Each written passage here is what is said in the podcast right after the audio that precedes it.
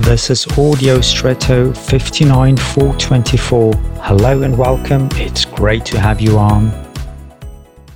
In a sandwich, there is usually bread on the top and the bottom, and something is in between. Cheese for vegetarians and meat for the others, or a combination, or just something green for vegans. With nut or almond bars, it's similar. The dough around, the filling inside. A friend of mine used to eat the nut bar in such a way that, the, that he first ate all the dough and then, in his eyes, the best part, the filling, and then enjoyed it. Would the pleasure be the same if he had only eaten the filling without the dough? I doubt it. So there are the contrasts that sometimes lie so close together in life and thus highlight, emphasize one as well as the other. The adverse is perceived as adverse because there is also the pleasant and vice versa.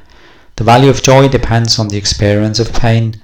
So for today I wish you the awareness or perhaps the enjoyment of the beautiful in the acceptance of the unlovable. And now I wish you an extraordinary day.